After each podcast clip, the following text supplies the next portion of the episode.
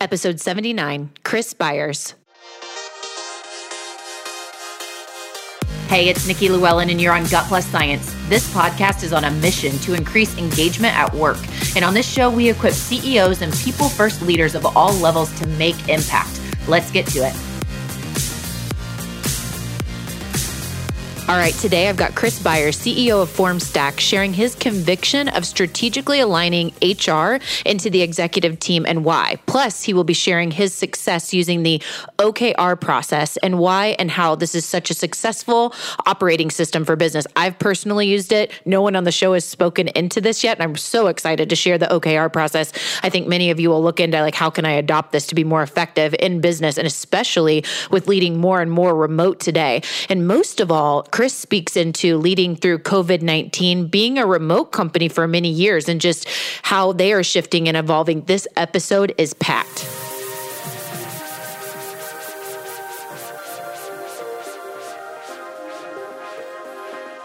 So, Chris, talk about that adventure, if you will, to getting to a place that you really embrace maximizing the HR function as part of the executive team.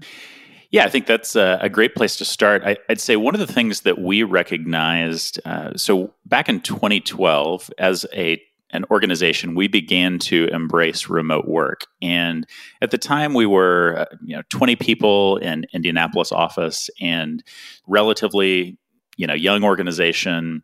And yet, as we started to go remote, we started to see how important really HR and HR functions needed to be in the organization. Normally when you've got 20 people in an office, it's really not that difficult to grab people, everybody jump in a conference room, talk through things very rapidly, and then go about your business. As you start to convert to remote, things look a little bit different. And so I'm not exactly sure how we recognized it in the beginning, but we've kind of always since then, I'd say, over-invested in HR. And what I don't mean is we have a team that's 10 times the size of most teams. It's just we've probably added that extra role beyond the typical role. And we've definitely always thought about it as more than just benefits and payroll. It's a strategic function that really needs to help us be effective in our work. And I'd say the first thing we really did was thought about onboarding people. As we were hiring, I think we've all experienced personally, or we've created the experience where someone starts their first day and we kind of say, yep, here's where you're going to sit. Here's your computer. See you later. And we don't really give them a lot of clear direction on what they should be doing, how they should be doing their work, getting them engaged in the culture. It's like, yeah, here's a few people, go meet them. Hope all goes well. In a remote world, that experience is extreme because you're like, oh, I don't even know where to start. I don't see people around me that I can go talk to. And so for us, creating an onboarding experience was that first investment and bigger investment in HR to help new team members especially feel really comfortable getting into the organization, how it works, how culture works, and kind of was a first good step for us. Mm-hmm. Really, really good. Actually, before we dive into this path of remote workforce, and you've been doing this for a long time, and much of the world right now, as we're in crisis mode, is all shifting to this and kind of in panic around how do I manage it. Any key takeaways in innovating that came from that as far as now, what are you doing now that you've really sat back, taken a look at onboarding and tried to make it as strategic as possible? What does it look like now? What are some of the things you're doing? So when a new team member starts for us, we have a pretty long list of things we want them to do. And it's anything from fill out your benefits paperwork all the way to let's get you in on a few of our inside jokes. So we'll say, hey, go talk to this person in the organization and ask them a question about, who is Walter? And Walter is this donkey we adopted in a UK kind of donkey sanctuary. And it just kind of creates a reason to get engaged in the culture and understand a little bit more some of the artifacts that they're going to see along the way. It gets them into culture. It allows them to understand how to use software that we use a lot of. And so what many team members do is go nearly 2 weeks. Now they'll engage in some other activities, but it's nearly 2 weeks of onboarding. And I think it's really important for people to get that type of foundation to get into an organization, because where you don't fill in the gaps for people, they fill them in themselves, and you just don't know how they're going to fill those gaps in. They might say, they might adopt the culture as it's supposed to be, or they might make some assumptions about why something exists and, take their own path. And so that foundation, in education, we think about foundation, in relationships, we think about foundation, and it takes time to build those relationships. I think setting that foundation and over-investing in it is really important. Mm. So you said, when we had prepped for this episode, you said engagement breeds performance and allows you to invest more in HR. What do you mean by that? So right now is a great example. We're in the middle of a crisis where everyone is now working from home if they're in a job where that's possible. And yet it's not just that, it's work from home, and now your family's around you, you've often got kids around you you're trying to deal with. Well, now we're dealing, frankly, with two things. One is the crisis, and there's a lot of response to that that's really important. But there's also one of the things I've talked to our team about is, if this is a war of sorts that we're in, this crisis, we need to think first about our team's health. And of course, there's physical health, especially in this particular crisis. But to me, the mental health of our team is really important to pay attention to. And so for us, we're trying to make sure we keep extremely flexible. So we're talking to each team member and saying, how has your life changed? If you're single and you're in your home, yep, it's annoying, but it sounds like your work life will be about the same. If you now have kids at home and maybe you're bouncing them back and forth between a spouse, maybe that means you need to work half days for a while back and forth or something like that. But flexibility right now can be just huge freedom that you can help give to your team members. If you're asking them to keep working the same 8 hours or whatever, you may be creating a really bad long-term situation. And so, think about it in this environment, people are naturally going to be less productive, especially in these first few weeks of learning how to work more remotely. And so we need to help them stay engaged and overcome the obstacles of not paying attention to headlines, not paying attention to everything else.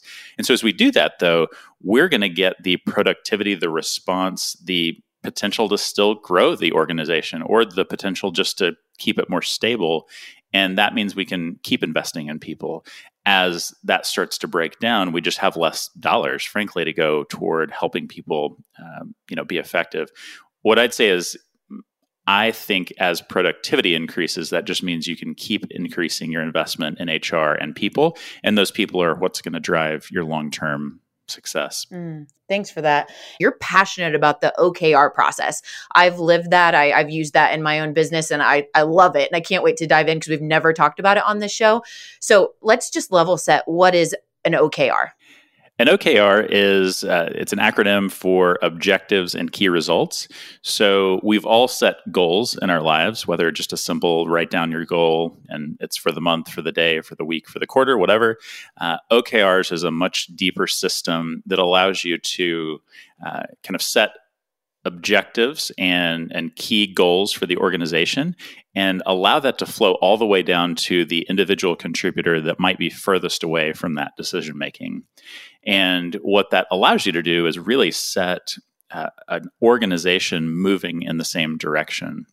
I think historically, if I tell you, hey, why don't you go spend a couple hours and think on what are the goals you have for this quarter, you're naturally going to go to yourself and say, what do I need to get done? What do I think I need to get done?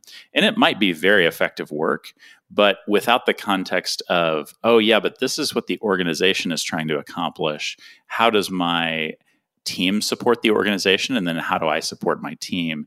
That really helps drive home staying focused on the right things for the organization.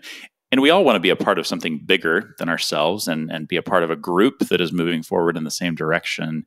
And so my ability to tie my kind of daily goals toward success of the organization is really just motivating and encouraging.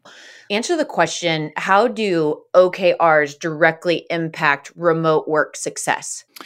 In a remote world, one of the things that's really important is more written communication. So when I can say, as an organization, this quarter, we want to get better at teaching the world about being productive. As an organization at Formstack, we love being more productive ourselves. We love teaching and using our product to help people become more productive. And so I can set that objective at the highest level in the organization. And I say something like, this quarter, let's grow our ability to teach people how to become more productive. And then the marketing team might come in and look at that and say, oh, you know what? I want to build some content around that same topic. So I'm going to go research productivity. I'm going to find experts in the field. I'm going to write content.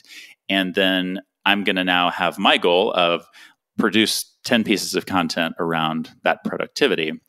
And then the individual contributor might say, oh, great, I see. I want to contribute to 3 of those articles. And so I'm going to write them, do some research. And all of a sudden, you've got this kind of nice flow of everybody sees how they contribute to the whole. And in a remote team, that just simply means I know I'm connected to the organization. Because as a remote team member, the biggest struggle you're going to have on any given day is feeling connected to the organization and feeling connected to the people around you. You don't have that quite as natural, oh, I can, bump arms now, but, shake hands, high five, whatever the person near me, or go to lunch with them. And so what are the ways we can keep that connection really tight and know that I'm contributing to the success of the whole? Chris, can you give an example of how an OKR has supported you and Formstack in being strategic in your HR function? Yeah, so almost every quarter, our HR team will set an objective at the organization level. And so right now, that objective is around creating systems that drive health in the organization. And so the HR team is saying right now in this crisis, we want to prioritize the health of our team members. And so everybody knows that. We'll communicate that to the entire organization. And then that will trickle down into, of course, the HR team will have particular topics there, like we've just invested in a new product called Bravely, which helps people kind of connect on a mental health basis with some professionals if they are in a crisis. And but that may also result in saying, every team, we want you to implement systems about the mental health of your team right now. So managers, maybe you don't do normal daily check-ins or something like that, but put systems in place just so you can catch, understand how people are reacting today. Because in this particular crisis, we kind of need to know much more about what people are experiencing every moment, or a lot more often than, say, a weekly one-on-one, because the ups and downs during the week are much more pronounced and so important for us to pay attention to. And so as we are implementing that, everybody in the organization knows we care about their mental health, but then teams will develop systems to grow that skill set and grow programs that really help their team members. But that also means the team member as an individual can say, oh, I think I see an opportunity to help my team. And so I can bring my own ideas to the table and impact the organization. And how long has the OKR process been running in Formstack? So if you're listening here and thinking about OKRs, we have been at this for a long time. We probably first read about OKRs in maybe 2015. So we might be 5 years into this. And I would say it's not easy. It's not easy to just snap your fingers and implement. You need to do it on a kind of progressive basis. And it may be as simple as just start setting organization kind of objectives and key results. And so those objectives are big aspirational ideas that you want to accomplish. And the key results are the steps that you might require to get there. And so maybe your big aspirational goal is something like, we want to build a $100 million business or something like that. And then your key results are, you're not just going to grow, say, one product line to $100 million. You might need 5 products. And so we need a system to implement 5 products and get them off the ground and get them growing. And so as you start to do that at an organizational level, even just that communication, if nobody else adopts it in the organization, that's okay. People starting to see, okay, I can kind of see how the company is thinking, how this probably should operate. And so for us, we're currently using a product called Ally But we built our own software at one point in time. We've used Excel spreadsheets, Google Sheets to get the job done. But it's definitely a long process. Getting started is the key, and you'll be able to build and iterate on that over time. Mm-hmm. If you look at before the OKR process as the CEO particularly, and then now after you've got the rhythm going, what is it that, really stands out as far as like how you feel about the business or the results that you get because of it? What are those key differences? To me, there's always a trust exercise that's working through a company and through individuals. And as a CEO, I'm often most concerned that the message that I deliver about where we're going, what we're trying to accomplish, gets translated about 73 different ways across the company. Because you'll have a meeting with someone, you will have a all-company meeting talking about vision, and the various ways that people interpret how we're going to, what the vision is or how we're going to get there seems to be all over the place. And so OKRs gives you this chance to share the vision through a goal-setting system, and then walk all the way down to that individual contributor to see how are they supporting it. And when you can look, and we try to keep it very open, so no goals are hidden anywhere. I set goals, people see those, and everybody can see across the organization. But that allows you to then go all the way down to those teams and see, are they digesting this vision correctly? And are they thinking about it right? And then you can give them feedback if they're not, because they might be off on a topic that just doesn't quite make sense. That, again, it's just their interpretation. We all see and hear things differently. And so recently we went through the quarterly goal setting process, and I literally went and printed out in the tiniest print that I could actually read on a piece of paper every goal that got set. And so I went through about 800 objectives in the organization. And this was me just scanning it. But it was just a quick check to see individuals, teams, how are they responding to this bigger vision? And I was just so excited about seeing people really capturing it, and their goals were things I would choose. And I didn't choose them, and I didn't build them. They heard the vision, and then they executed on it. But it's just really encouraging to feel like, yep, we're all headed in the right direction. Because I think as a business, it's very easy to think we all are in agreement, and we're not. We've all been in meetings where we agreed on something, and then we all kind of take a slightly different tact in how we're going to tackle the problem. Getting that alignment really means, okay, we're in this together. We're headed forward. We understand each other, and we're going to find success together. Mm-hmm. Chris, you did a great job of setting the tone that it's not a cakewalk to implement OKRs org-wide. What comes to mind when I say, why wouldn't OKRs work? I think if you're not committed to making them work, they will not work. It's a process that I know if you were to talk to our head of HR, Miranda Nicholson, she and I have been back and forth many times. We both want to see it successful, but we both have ups and downs where we're supporting each other and keeping the process going. So that actually turns out having a partner in crime and trying to get this job done and get it implemented has been really important for us, because you'll get in and it's like mission and vision. If someone drops those words to you, you hear all kinds of different things about what you think a mission statement is or what a vision should look like. And then there's all kinds of adoption of that. Some people are like, yep, I can build a vision immediately. And some people are like, oh my gosh, this is the hardest thing ever.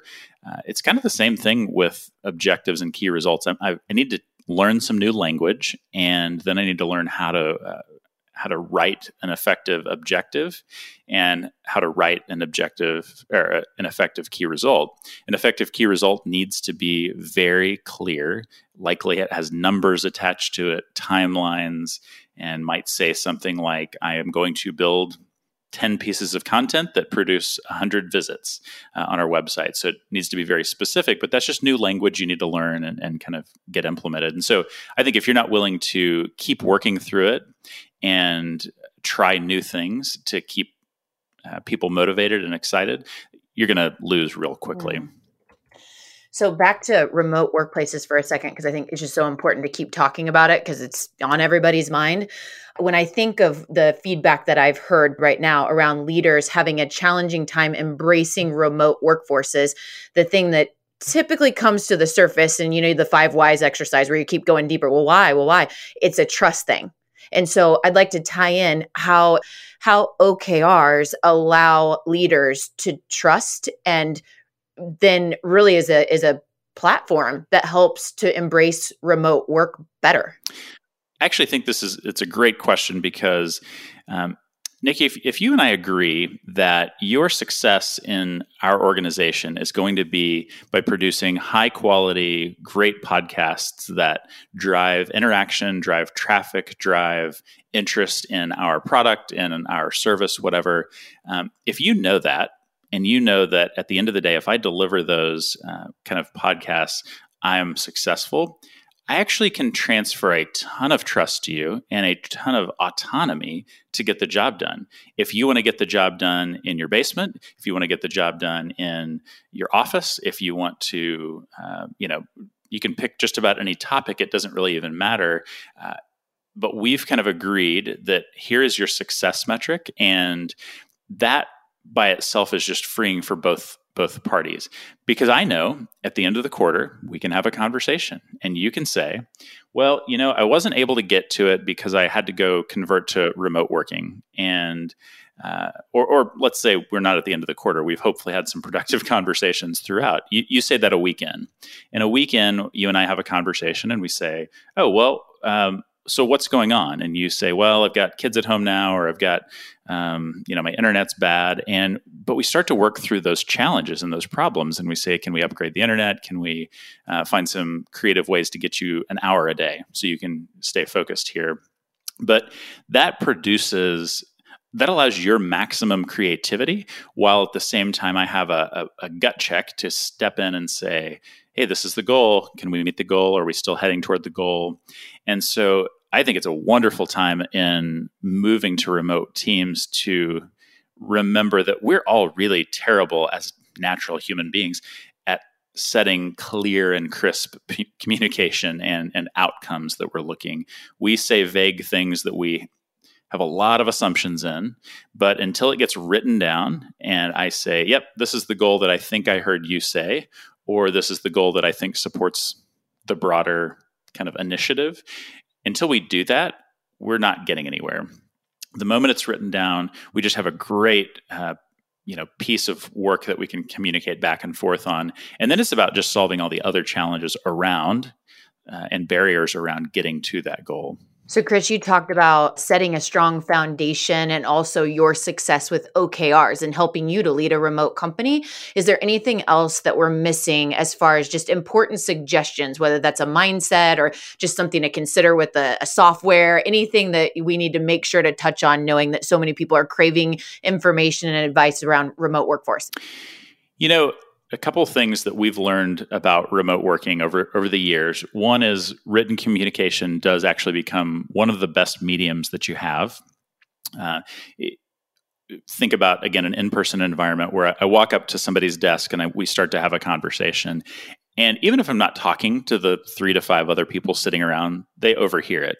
And that might be a rumor mill of sorts, but it actually turns out to be a positive kind of flow of communication in an organization, because then it's easier for the two people who are still left in the room when I walk away to be like, oh yeah, I heard what you were thinking about or talking about. Here's an idea I have. That just does not happen in a remote world. And so writing down your communication, writing down your plans, finding ways to post that to public places where everybody knows, okay, this is what's been talked about, is really valuable, because that in-person all of a sudden only gets heard by the only people in the room, and that's it. Mm-hmm. I'd say the other thing that we have learned over time is we really need to embrace video technology as much as possible. We want to continue to create, where possible, that in-person experience. And so even if you don't come into the office ever, we want you to feel like, I know these people, I know the people around me. And so what that means is your kind of home environment needs to look decent. You need to find ways to make people feel comfortable when they come into your home, basically, and know that that's what they're going to see, because it's distracting if there's a bunch of random kind of junk behind you. People will look at it and be curious about your habits at home and things like that. And so kind of creating that best environment possible, I think, is key to keeping the conversation going and creating just a great environment. Mm-hmm. Let's talk about relationships for a minute, and especially in mobile or remote workforces, you know, relationships are crucial to engagement levels at work. And I think you're a pretty big fan of that. We've talked about that before. How do you inspire and facilitate relationship building in remote work? I think about relationships. First of all, it's just really important to me. As I am a relator on the Strengths Finder, it's always been important to me. Anytime I have worked remotely, and I have for many years of kind of my leadership of Formstack, I have to fill in those relational gaps where I don't physically interact with somebody. And so some of the things we do are, first of all, informal things. So again, in an office, you informally go to lunch, you informally grab coffee together, you informally walk around and talk about something. Well, in a remote world, you kind of have to force that. You have to set time. And we have our marketing team often used to do a 2:00 on a Friday, just gather together and, have drinks if you want to, have snacks if you want to, talk about trivia, talk about whatever, but just informal kind of banter so that you can keep that going. I know as people have taken a dive into even more remote work over these past couple of weeks, we've seen Mario Kart rooms pop up where you get on Zoom and play Mario Kart with somebody else, just to create that kind of fun in-person interaction. Because, as you know, humor is a huge part of keeping us as humans kind of together, enjoying working together. And so if you're all business all the time, that's going to get draining really, really fast, and productivity is going to get challenged. And so that's one thing I'd say. In a different world, I'd tell you something we do every year is we get the entire team physically together. That's just for those of you who are experiencing remote right now, that's literally the thing you can't do. And so that's something we'll have to learn how to do, depending on how long all of this lasts, is where you kind of create those in-person physiological connections with people. We're going to be challenged to do that even, at least over the next couple of months. And so I'm not exactly sure what we're going to do yet, but I think having a mindset of, there's another person on the other side of this camera, on the other side of this phone, and they are every day being drained or filled up in terms of relationship. And so I need to be aware of that. How can I ask questions to understand their health? How can I ask questions to understand, do they have relationships around them that they're kind of getting able to use? And so I think just having it as a mindset is a good first step. Mm-hmm. Chris, this was fantastic and just so relevant. We want to just get to know just a little bit more about you, including your podcast. So first question, I know it's always tough, but your favorite book of all time, or one that you would recommend to our leader listener audience today? The Hard Thing About Hard Things is a great just kind of leadership book that I think is especially valuable and kind of, I think, in this environment. Awesome. How about a favorite vacation spot? If I could go to London today, I would, and I look forward to the day that I can get that done again soon. And how about a favorite hobby when you're not working?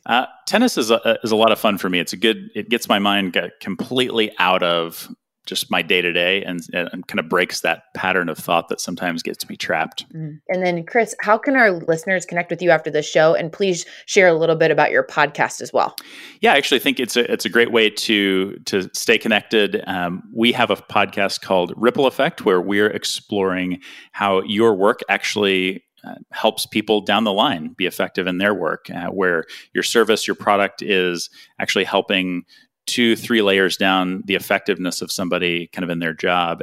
You can actually find that at formstack.com/podcast, but it's a great way to kind of see what we're thinking about at Formstack and what we're talking about in the world. All right, here's my truth you can act on today. Load it up like I promised in the beginning. Number 1, set the foundation. If you don't set the foundation for engaging with your organization early, like in your onboarding process, people will fill those gaps on their own. Number 2, don't assume you're in alignment with your team members. Be intentional about communicating goals and objectives so there's no ambiguity or room for miscommunication. Number 3, write it down. Write it down. If you don't write down the objectives and key results for you and your team, you won't have the alignment and the clarity that will allow you to communicate communicate effectively and work towards the goal. Feel free to Google how much more successful or the success rates will look when you do write those goals down, by the way. Such a powerful thing. And number four, embrace video technology as much as possible. When working remotely, recreate the in-person connection and experience as much as you possibly can, really encouraging that video component. And number five, formalize the informal. Take the natural, informal aspects of the in-person work experience, going to lunch, grabbing coffee, friendly banter, and do them on purpose. They won't happen naturally in a remote work environment, so we have to force them, force ourselves to maintain that relational aspect of our work environment. So with that, again, loaded up, awesome episode today. We'll see you next week on Gut Plus Science.